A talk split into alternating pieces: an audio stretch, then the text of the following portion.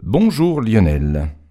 Bonjour. Dans cette chronique Science et Espace, vous allez nous parler de, de Jupiter, mais plus particulièrement de cette tache rouge qu'on peut observer. Eh oui, alors depuis que les instruments d'observation en astronomie existent, ça c'est-à-dire depuis Galilée et sa toute petite lunette, Jupiter est connu justement pour, heu, sa célèbre grande tache rouge. C'est un gigantesque anticyclone qu'on observe maintenant depuis plus de 4 siècles. C'est un ovale long de 15 000 kilomètres et large de 12 000 kilomètres. Il est donc même plus grand que la Terre. Avec nos instruments modernes, on peut l'étudier en détail puisque, par exemple, le télescope spatial Hubble peut révéler des détails de moins de 200 kilomètres dans l'atmosphère de Jupiter. Les astronomes ont remarqué déjà que la tache rouge voit sa taille diminuer.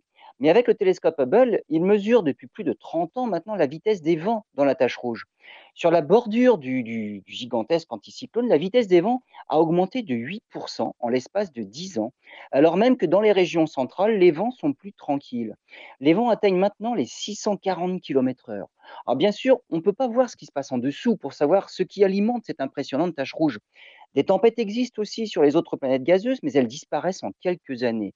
Et sur ce plan-là, avec sa longévité, la grande tache rouge fait vraiment figure d'exception dans le système solaire.